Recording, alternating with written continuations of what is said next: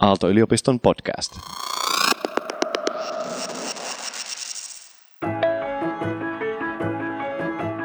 Tässä Entä jos podcastin jaksossa meillä on vieraana Aalto-yliopiston professori Armi Temmes, joka sanoo, Meidän projektissa uskotaan, että hiiletön Espoo on mahdollinen ja Suomelle edullinen tulevaisuus.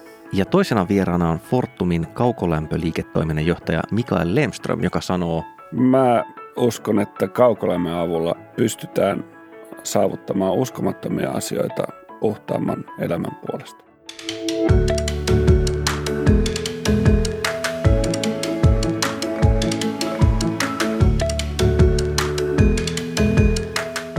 Tämä on Aalto-yliopiston Entä jos podcast, joka uskoo fiksumpaan tulevaisuuteen ja tutkittuun tietoon. tämän jakson aiheena on hiiletön Espoo. Minä olen Veera Luomaaho, jota tämä jakso aihe erityisesti kiinnostaa, koska meidän omakotitalon lämmitys on kyllä aika iso osa mun hiilijalanjälkeä. Ja mä olen Olli Sulopuisto ja mullakin tämä olen miettinyt, että syntyykö kognitiivinen dissonanssi siitä, kun muuten meidän kerrostalokämppä lämpiää toki aurinko- ja tuulisähköllä, mutta kun sitten ollaan kaukolämmössä, niin kyllä siellä taitaa hiiltä palaa, joka patteri sitten lämmön tuet. Ovatko tekoni ja sanani ö, linjassa ristiriidassa?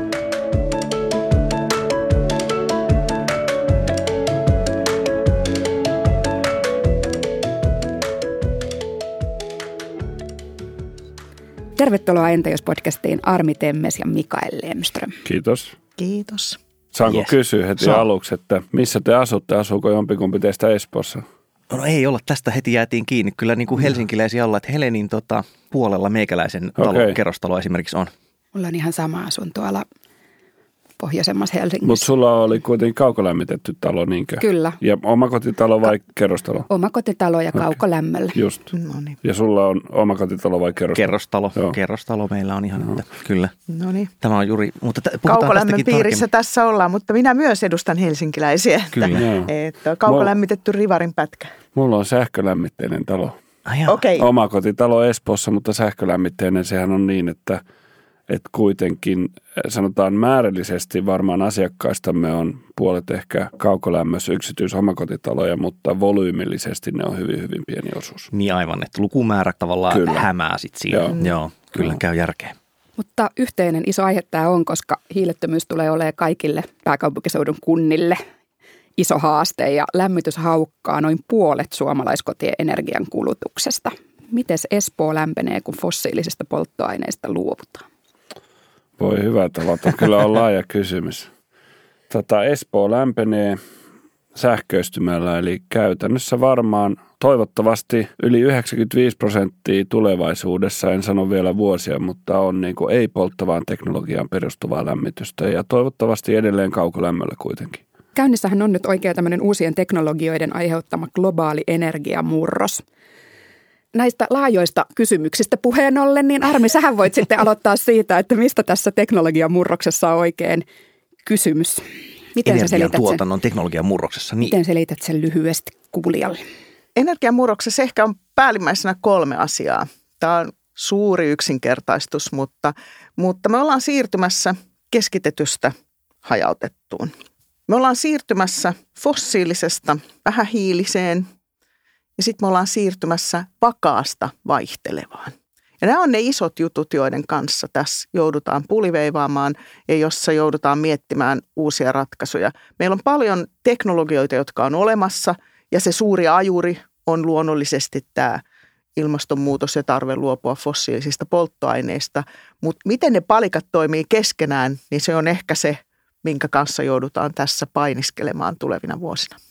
Se, mikä mulla tuosta nyt heti ekana jäi mieleen, tai semmoinen, mitä mä oon itse miettinyt, on tämä, että kun sanoit, että mennään vakaasta vaihtelevaan, niin tota, itsellä kävi esimerkiksi niin, että ihan äskettäin tuli Feissari ja tarjosi uutta sähkösopimusta, ja sitten he sanoivat, että heillä kaikki on nyt hinnoiteltu pörssihinnan mukaan, eli sähköpörssin hinnan mukaan. Onko tässä tapahtumassa siis joku semmoinen niin kuin iso muutos ehkä nimenomaan kotitalouksien ja, ja kuluttajien kannalta, että jos aikaisemmin meillä on myyty jollain tavalla kuitenkin vakaalla hinnalla kamaa, nyt niin kuin rupeaa olemaan semmoinen ihan siellä myytävissä asioissakin, että ensisijaisesti tarjotaan tätä, että kuule, maksat välillä enemmän, välillä vähemmän sen mukaan, että miten paljon on kysyntää ja tarjontaa, vai onko tämä nyt niin kuin outlier tämä mun tapaus?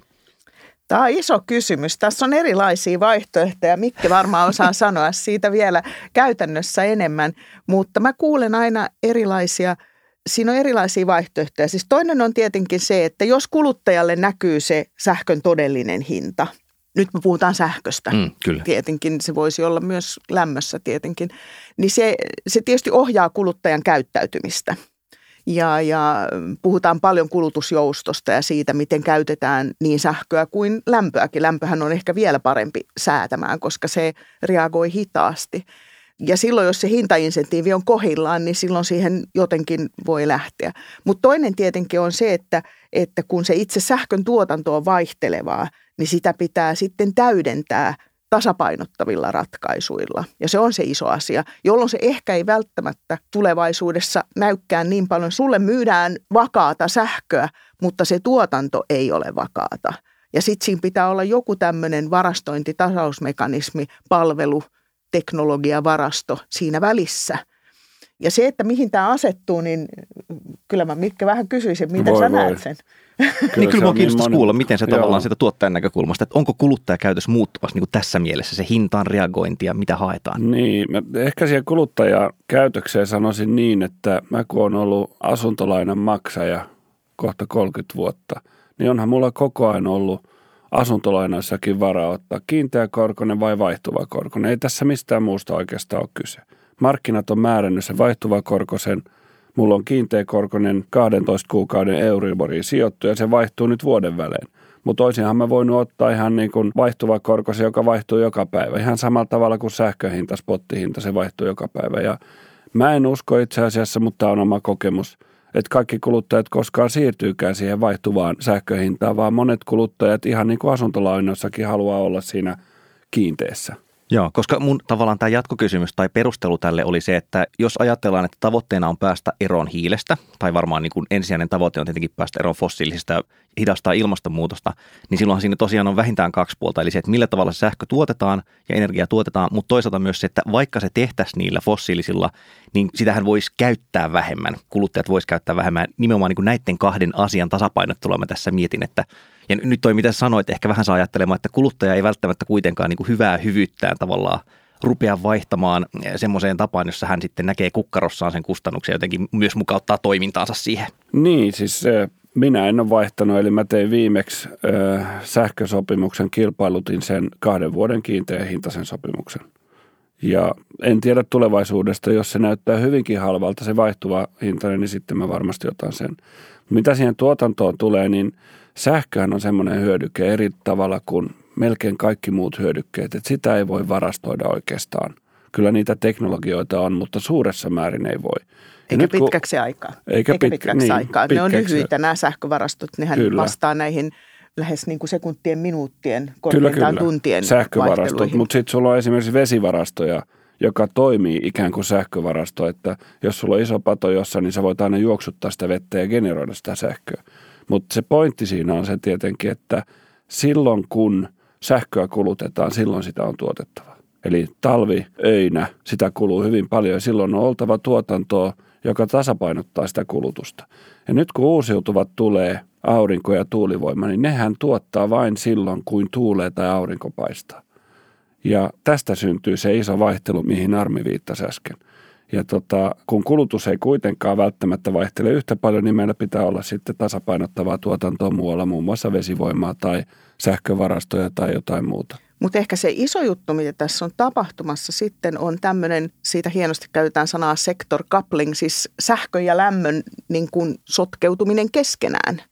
Ja silloin kun meillä tulevaisuudessa, jos meillä on valtavat määrät uusiutuvaa energiaa Suomen oloissa, ehkä eniten tuulivoimaa – niin silloinhan kun sitä on ylimäärin, niin todennäköisesti järkevämpää on ajaa se lämpövarastoon, joka on ihan murtoosa sähkövaraston hinnasta. Ja sitten sitä voidaan purkaa sieltä. Ja tämän tyyppisiä ratkaisuja on pikkuhiljaa kehittymässä. Tietysti jokaisella meistä on vähintäänkin lämminvesivaraaja, missä me varastoimme niin, ja talot lämpöä. varastoi paljon Ja talot varastoi, ja... joo jos palaa ihan näihin peruskysymyksiin ja siihen, miksi te kaksi esimerkiksi olette nyt studiossa. Sä oot Armi ollut mukana esimerkiksi tämmöisessä Smart Energy Transition-hankkeessa, jonka tutkijat on mallintanut fossiilivapaan Suomen ja, ja samalla sitten selvittänyt, miten kivihiilestä ja muista fossiilisista polttoaineista voitaisiin luopua kaukolämmön tuotannossa. Miten tämä kaikki otettiin vastaan? Siis tämä nimenomaan tähän tämmöiseen hiilivapaaseen kaukolämpöön liittyvä mallitus, niin, niin sehän on otettu vastaan pääsääntöisesti hyvin myönteisesti. On tietysti paljon kritiikkiä, joka liittyy ennen muuta aikajänteeseen. Kysymys siitä, että onko tämä ratkaisu, joka toimii tässä ja nyt salaman nopeasti – vai onko se visio, joka toimii muutaman kymmenen vuoden kuluttua, niin siitä on monilla meidän kuulijoilla erilaisia käsityksiä. Jotkut kommentit tulevat siitä niin kuin ikään kuin tämä olisi konsulttien tekemä suunnitelma, joka voidaan ostaa kaupan hyllyltä tänään. Mm-hmm. Ja sitten meillä on ollut pikkasen tietysti hommaa sanoa, että tässä on kysymys nyt jonkun verran pitemmän aikavälin suunnitelmasta tai näkymästä, joka avulla me yritetään niin kuin osoittaa, että tämä on mahdollinen – kysymys ei ole siitä, että meillä olisi edessä niin kuin tämmöinen suuri tuska ja tuho tulevaisuudessa, vaan jos me otetaan oikeita askelia, niin me päästään ihan järkevään hiilettömään kaukolämpöön tulevaisuudessa tai kaupunkienergiaan, jos nyt sanotaan näin. Ja tämä on tietysti tämmöinen tutkijoiden ja käytännön toimijoiden välinen keskustelu aina. Ja, ja, ja totta kai mekin ollaan paljon keskusteltu niistä välittömistä toimista, mitä pitää tehdä, niin, ja ne ei ole niin kuin aina näkymät ihan samanlaisia. Tutkijoilla on luonnollisesti suurempi vapaus katsoa tulevaisuuteen kuin käytännön toimijoilla. Niin näyttää ne mahdollisuudet. Mutta siis Fortumhan on sitoutunut tuottaa kaiken kaukolämpönsä hiilineutraalisti 2020-luvun loppuun mennessä. Eikö näin ole? Kyllä näin on jo. Espoosta puhutaan nyt varsinkin Kyllä. ja Espoohan on meillä se oikeastaan suurempi ongelma kuin muut kaupungit, missä me ollaan, jossa meillä on pääosin biomassa tuotantoa. Espoossa on edelleen muistaakseni 60 prosenttia kaukolämmöstä tuotetaan hiilellä. Ja meillä on hyvin tarkkakin suunnitelma sen suhteen, että millä tavalla sitä hiiltä ajetaan alas. Että – mutta tähän Armin kommenttiin tai aikaisempaan kommenttiin piti vielä sanoa se, että meille se on erittäin tärkeää, että tämmöisiä tutkimusryhmiä on olemassa. Että akateeminen tutkimus ja yleinen yhteiskunnallinen keskustelu edistää tätä tärkeää asiaa. Me ollaan sitä mieltä tietenkin, että kaukolämpö on vähän sama kuin julkinen liikenne. Kun sitä on isoissa asutuskeskuksissa ja sitä pitää olla – niin se edistää koko yhteiskunnan kehittymistä, koska sen yhteisen kaukolämpöverkon avulla me pystytään tekemään tämä yhdessä.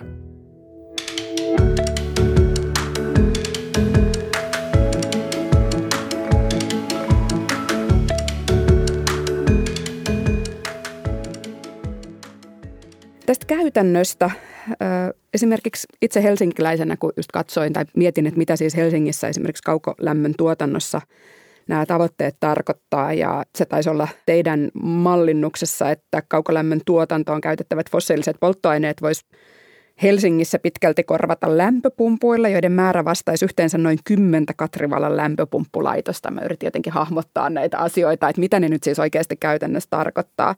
Kysyin tuossa aluksi tuosta fossiilivapaasta Espoosta, miten Espoo lämpenee, kun fossiilisista polttoaineista luovutaan, niin mennään siihen vielä vähän siis käytännöllisemmin, että siis mitä se nyt siis luvuissa tarkoittaa, kuinka paljon me tarvitaan tuulivoimaa ja kuinka paljon lämpöpumppujen hyödyntämää hukka lämpöä ja niin edelleen. Osaat sä Armi kuvailla tätä vielä tarkemmin, tätä hiiletöntä Espoota? Jos sitä ei pelkästään Espoossa, siis me mallinnettiin, siis se meidän mallihan, se on siinä mielessä hassu, että sehän laski kaupunkia, joka on noin Helsingin kokoinen. Siis Aivan. se ei ole mikään Helsinki-malli suorastaan, Aivan. mutta se mallinsi siis sähköjärjestelmän koko Suomelle, eikä sekään riitä. Sen oikeastaan pitäisi olla Euroopan laajuinen, mutta sitten rahkeet loppu kesken laskemisessa koska nämä kansainväliset yhteydet on iso juttu. Mutta kyllä siinä niin kuin lähdettiin siitä, että Suomessa pitäisi tuulivoiman määrän kymmenkertaistua. Se on niin kuin suunnilleen se suuruusluokka. Sen mallin olettamukset olivat sellaiset, että apuja ei tule ihan hirveän paljon kaikkialta muualta. Et se oli tämmöinen hiukan inhorealistinen malli, jos sanoisi näin, että siinä laskettiin, että apuja ei merkittävästi tule bioenergiasta – meillä on välillä vallalla sellainen ajatus, että sillä ratkaistaan kaikki ongelmat. Me ei olla lopettamassa bioenergiaa, mutta sen valtavan suuri kasvattaminen ei ole todennäköisesti Aivan. mahdollista. Sen takia me mallinnettiin se näin. Me lähdettiin siitä olettamuksesta, että ydinvoima kasvaa Olkiluoto kolmosen verran ja nykyiset ovat olemassa. Se, mitkä ne voimalat ovat tulevaisuudessa, niin siihen ei otettu sen enempää kantaa, mutta sen suurempaa kasvua me ei laskettu, mutta kuitenkin kasvua. Ja sittenhän se malli oli laskettu niin kuin täysin fossiilittomaksi, joka on tietenkin semmoinen äärimmäinen malli jotenkin. Me ollaan paljon keskusteltu siitä, että mitkä ovat esimerkiksi kaasun käytön hännät ja onko järkevää pyrkiä niin kuin siihen, että se on niin kuin nolla fossiili. Mutta tämä on tämmöinen mallinnuksen keino.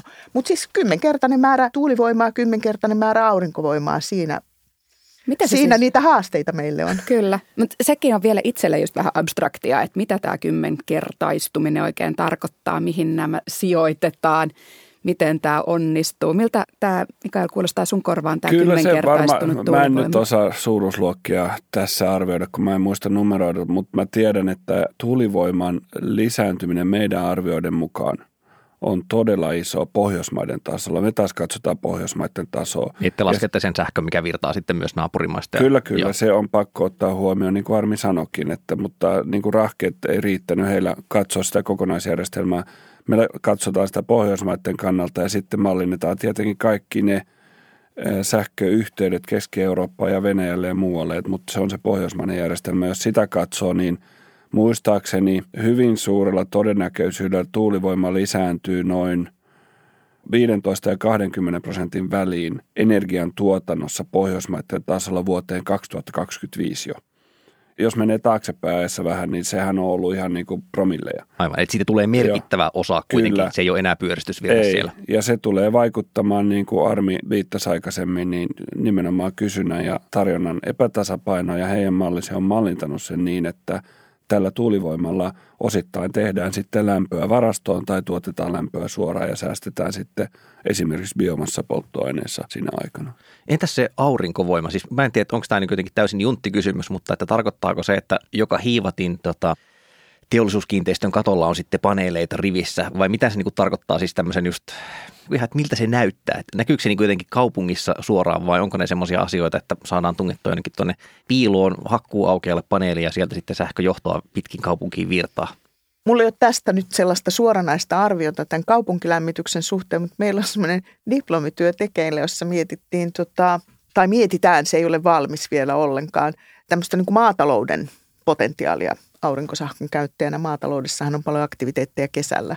Ja tota, sitten me tehtiin semmoinen aivan semmoinen niin kuin hulvaton laskelma siitä, että entä jos kaikki viljankuivurit elokuussa toimisi auringolla. Ja se kaveri tota, laski sen neliömetri, vai oliko se peräti neliökilometrimäärän aurinkopaneelia, ja se tuntui aivan tolkuttomalta. Mutta sitten se löysi jostain, että kuinka paljon kattoja maatalousrakennuksissa on. Niin ei se kuitenkaan täyttänyt kaikkia kattoja. Eli siis en mä usko, että tässä niin kuin katot kesken loppuu. Ja, ja aurinkosähköhän on siitä mielenkiintoinen tota, tuotantomuoto, että sehän on pääosin yksityisten investointien varassa, että sehän koetaan tämmöiseksi niin kuin energiasäästöinvestoinniksi. Ja sitä kauttahan siihen on hyvin positiivinen suhtautuminen, koska siihen on ihmisillä tämmöistä omistajuutta. Se ei ole toisten tekemä voimalaitos, mikä on pikkasen vielä tuulivoiman haastetta, eikä ihan pikkusenkaan. Niin toi haisee siltä, että se on vähän niin kuin ilmalämpöpumput, jotka oli ainakin mediassa, tota, kun tuntee paljon toimittajia, niin sanoi, että jossain vaiheessa ilmalämpöpumppujutut oli semmoisia, niitä luettiin hurjasti. Joo. Että niihin selvästi niin kuin ajatellaan jotenkin näin, että investoimalla tähän voin säästää. Että se on mm. jotenkin se lähestymistapa siinä. Niin toi kuulostaa vähän samalta, että heti rupeaa niin kuin sisäinen sulovileen siellä heräämään, että voin säästää tästä jotain, niin tämä on asia, joka kiinnostaa minua. Niin se kiinnostaa, niin ja se on niin kuin omassa hallinnassa. Se on niin kuin pönttöuuni ennen vanhaa, että tämä on niin kuin mun oma juttu ja mä hallitsen tätä energiantuotantoa mm. ja se ei tule tuolta ulkoota. Ja sitä kautta se on myös hyvin myönteinen. Ja sitten me ollaan myös yhdessä kuluttajatutkimuksessa havaittu, että se johtaa myös siihen, että ihmiset ajattelevat omaa energiakulutustaan – oli omakotiasukkaita, joilla oli sellainen käsitys kuin aurinkopyykki. Et kun oli omat aurinkopaneelit katolla, niin he keskittivät pyykinpesun iltapäivään, jolloin paneeli tuotti eniten sähköä.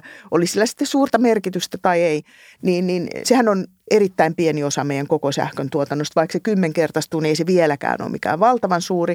Ja sillähän on se haaste, että se on oikeasti kausiluontoinen ja ne varastointitarpeet olisivat valtavan pitkiä. Tuulivoimahan on toisenlainen. Ei ne lopulta ne me tehtiin tätä tämmöistä ihan tuntitunnilta mallinnusta, niin eihän ne lopulta ole kuin viikkovarastoja, mitä siinä tarvitaan. Että ei tavallaan tämmöinen niin kuin ajatus siitä, että meidän täytyisi niin kuin talven ylivarastoida tai kesän ylivarastoida, niin, niin se ei ole niin kuin ollenkaan sitä suuruusluokkaa se varastointitarve silloin, jos yhdistetään näitä molempia. Mutta, mutta se aurinkosähköön liittyy nimenomaan tämä niin kuin suuri omistajuus ja hallinta, joka on aika mielenkiintoinen ilmiö, jota olisi syytä jotenkin edistää tässä tuulivoimassakin, jotta siihen tulisi semmoinen, että tämä on niin kuin meidän energiaa.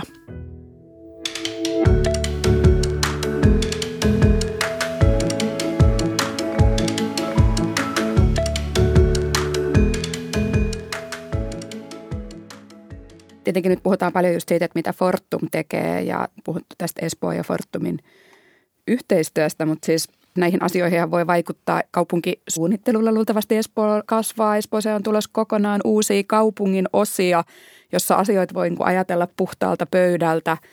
Miten siis Espoo on toiminut näiden esimerkiksi uusien kaupungin osien suunnittelussa, että tämä tavoite on helpompi toteuttaa? Siis mikä kaikki on mahdollista kaupungin tasolla? Mitä kaupunki on tehnyt?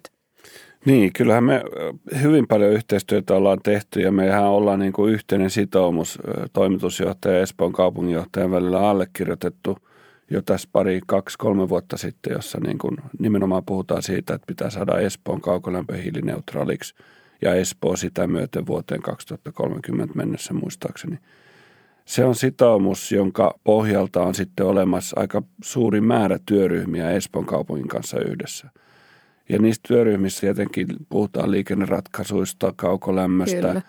monesta monesta muusta asiasta. Ja ehkä nyt, jos tulee mieleen jotain, niin voin ehkä mainita tässä, että tällä hetkellä meillähän on 15 prosenttia Espoon kaukolämmöstä tehdään lämpöpumppujen avulla HSYn jätevedestä sisältävästä lämmöstä. Ja tästä on tullut taas julki uudelleen varmaan puolentoista kahden kuukauden kuluttua, että tullaan asentamaan vielä yksi lisälämpöpumppu – ja sen määrä nousee 20 prosenttia. Se on hyvin tärkeä asia meille ja Espoolle. Sitten meillä on Espoon kanssa toinen, joka mainitakseni nyt yksi, niin meillä on Espoon asuntojen kanssa tehty sopimus, jossa meillä on niin kutsuttu Smart Heat-palvelu asennettu minusta jonnekin 300 asuinkiinteistöön. Siinä on yli 10 000 asuntoa yhteensä – joita säädetään nyt sitten niin kuin kulutusjouston mielessä tai niin kuin energiansäästön mielessä, sitä kaukolämpöä säädetään siihen kiinteistöön eh, semmoisella algoritmilla. Ja tota, mä uskon, että tämmöiset asiat on pakko lisääntyä ja tulee, ja ne tulee niin kuin keskitetyiksi ratkaisuiksi. Että tällä hetkellä se säätömekanismi on semmoinen, että me pyritään säästämään sen yksittäisen talon energiaa tai lämmön kulutusta ja sitä myöten energian hintaa, mutta tulevaisuudessa pitää olla yhteydessä myös meidän tuotantoon, että se koko järjestelmä on ikään kuin digitalisoitu. Että se ei vain ota huomioon sitä yhtä taloa, vaan niin kuin mä puhun julkisesta liikenteestä, se pitää optimoida sen koko systeemin. Ja tähän nyt tehdään kovasti töitä yhdessä Espoon kanssa.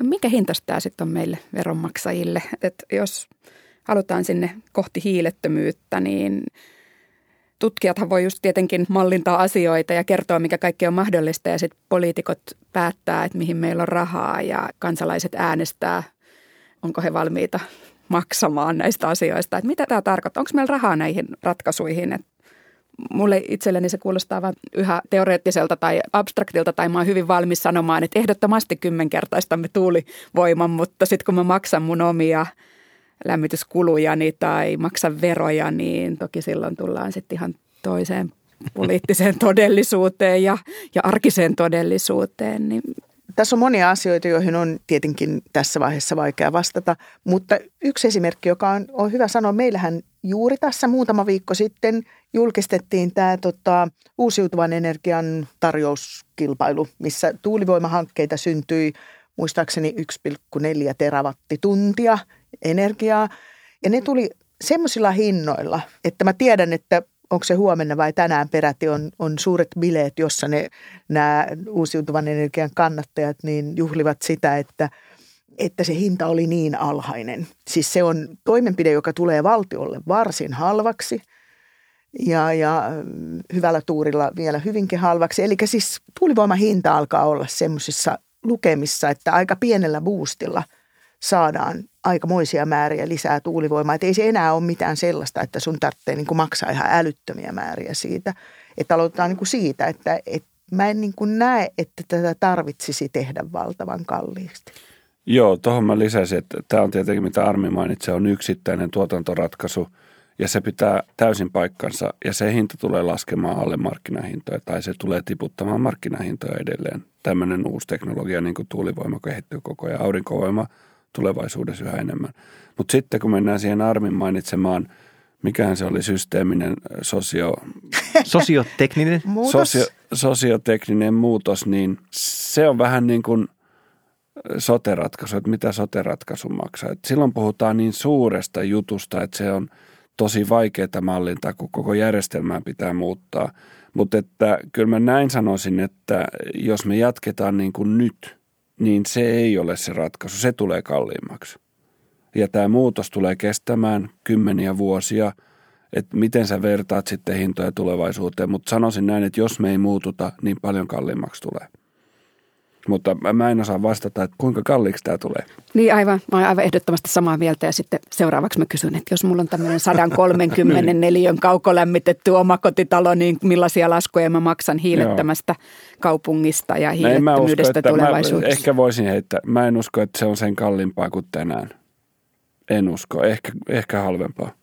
Mä myös väittäisin, että sitä ei tarvitse tehdä kalliisti. Ei. Se voidaan tehdä kalliisti, mutta se, tehdään mutta kalliisti, se voidaan jos tehdä se, älykkäästi. Anteeksi, se tehdään kalliiksi, jos se halutaan tehdä heti nyt. Niin. Vaan sitä pitää odottaa se muutos kestää aikaa. Tai sitä pitää tehdä asteittain, asteittain, asteittain mutta oikeaan suuntaan. Se kyllä. on ehkä se niin kuin olennainen. Tämä on ehkä tämä, mistä me ollaan välillä aina vähän keskusteltukin, kyllä, mutta, olla, mutta hyvä niin. Ja, ja, mutta et mä luulen, että se perusasetelma on juuri se, että ei mekään nähdä, että tämä on niin kuin tässä ja nyt kauvan hyllyllä tämmöiset ratkaisut. Ja, ja ehkä mä jatkaisin vielä sellaiset sitten meidän porukat, jotka tätä rakensi, niin korosti sitä, että yhteispeli rakennusten ja tämän lämmitysjärjestelmän kanssa tulee olemaan paljon suurempi kuin ennen. Eli tässä pitää saada talkoisiin mukaan kaikki kiinteistön omistajat – toisaalta siten, että on niin kuin hiukan omaa tuotantoa, on sitä varastointia, on sitä valmiutta sitten säätää jotain. Ja kun kysyit näistä uusista kaupunginosista ilman, että mä tunnen Espoota niin tarkasti, niin olennaistahan on se, että uudet rakennukset voidaan tehdä sellaisiksi, että niiden energiatehokkuus on sillä tasolla, että se voisi kuvitella, että se pikkuhiljaa laskisi se kaukolämmön, se kiertoveden lämpötila – joka taas niin kuin muuttaa näitä paineita täällä. Mutta tässä on paljon juuri tätä tämmöistä systeemistä oppimista ennen kuin se on valmista. Mutta tietyllä tavalla uusilla asuntoalueilla voidaan tehdä asioita, joita ei voida tehdä vanhoilla. Mutta sitten meillä on niin kuin vanhoja rakennuksia pullonkauloina. Ja se on niin kuin yksi semmoinen kanssa, missä voisi kuvitella, että tarvitaan boostia yhteiskunnankin tasolta, että saadaan näiden vanhojen rakennusten näitä energiatehokkuusasioita sellaisiksi, että ne ei tarvi 110 asteista vettä sisään, niin kuin kaukolämmön sisään tulossa ja sen tyyppisiä asioita, jotka taas niin kuin parantaa tämän niin kuin kokonaisuuden toimintakykyä.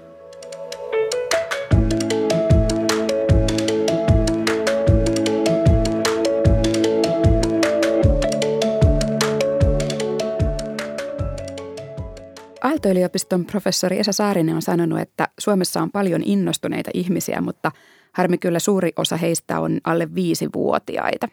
Niinpä meillä on Entä jos podcastissa aina noin viisivuotiaan henkilön esittämä kysymys aiheesta. Tällä kertaa kysymyksen esittää kyllä yhdeksänvuotias ukko, mutta lapsi kuitenkin ja aika innostunut. Kuinka monta tuulivoimalaa tarvittaisiin, että voisi lämmittää meidän omakotitalon? Voi Armi, mitäs me tuohon vastataan? voi voi. Tarvitaanko yksi vai alle yksi? Alle yksi varmasti. Alle yksi. Kyllähän näitä on, siis maalaistaloissakin on tämmöisiä pien, kyllä. pientuulivoimaloita, että kyllä tämmöinen täysmittainen suuri nykyaikainen tuulivoimala, niin kyllä siitä riittää sähköä useampaankin taloon lämmitykseen. Kuinka Useampaankin sataan. Useampaan sataan. Eli sinne tota, rintamamiestalojen keskelle sitten vaan niin kuin yksi tuulivoimala kököttämään, niin siitä saa koko naapurusta lämmöt. Lipputangon sijaan. Kyllä. Joo. Suomen suurin lipputanko, joo. Tässä Entä jos podcastin lopussa me vielä jossitellaan jonkin aikaa ja kysytään muutamia jossittelukysymyksiä. Armi, entä jos et olisi tutkija, niin mikä olisit? Jaa, tuopa on hyvin vaikea kysymys, koska minä olen ollut elämässäni kovin monia asioita, niin, niin, niin mä voisin hyvin olla, olla muutakin, mutta, mutta ehkä mä sanoin, että jos olisin jäänyt entiseen elämään, niin olisin isohkon yrityksen vastuullisuusjohtaja. Mikael, jos sä et olisi nykyisessä duunissa, niin mitä sä tekisit? Jos Mä olisin varmasti tutkija, koska mun alkuuran olin tutkijana kauppakorkeakoulussa puolisen vuotta. Mutta sitten mun toinen työpaikka, eli Fortumin edeltäjä Imatran voima, vei mut ulkomaille ja sillä pololla mä oon tänäkin päivänä. Jos voisit Armi jutella tunnin, pelkästään yhden ainoan tunnin, kenen tahansa historiallisen hahmon kanssa, niin kenen kanssa juttelisit? Georg Philip Telemannin. Kuka hän on? Hän oli barokkiajan säveltäjä, se liittyy mun rakkaaseen harrastukseeni, vanhaan musiikkiin. Musiikkikeskustelu. Mites Mikael, jos voisit saada yhden supertaidon, yhden supervoiman, niin mikä se olisi? Voi. Ehkä kaikkien ihmisten ymmärtäminen oikealla tavalla. Mm, tämä oli taas uusi vastaus. Mä mm. mäppään sitä, että kuinka moni sanoo samaa ja kuinka monella on uusia oivalluksia. Kyllä. Me ollaan tänään oikeastaan puhuttu maailman parantamisesta tunti, niin entä jos elämän lopussa kysyttäisiin vaikkapa sinulta Armi, että miten olet parantanut tällä omalla elämälläsi ja työlläsi ja toiminnallasi ja tekemisilläsi maailmaa, niin mitä sä toivot, että voisit vastata?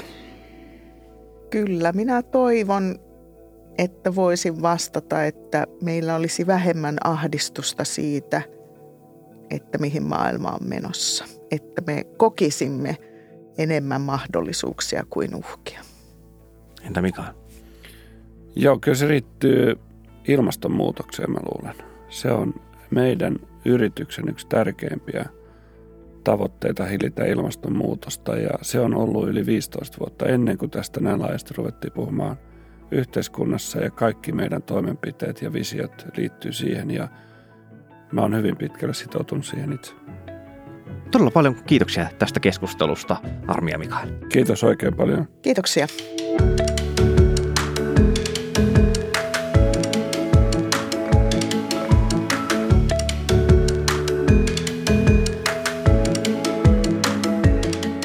Kuuntelit Aalto-yliopiston Entä jos podcastia. Tämän löytää Applen podcast-palvelusta, Spotifysta, kaikkialta muualtakin. Eli menkää ja tilatkaa ja kertokaa kaverille, että olemme olemassa. Ja lisätietoja tästä ja muistakin aiheista löytää netistä osoitteesta whatif.aalto.fi.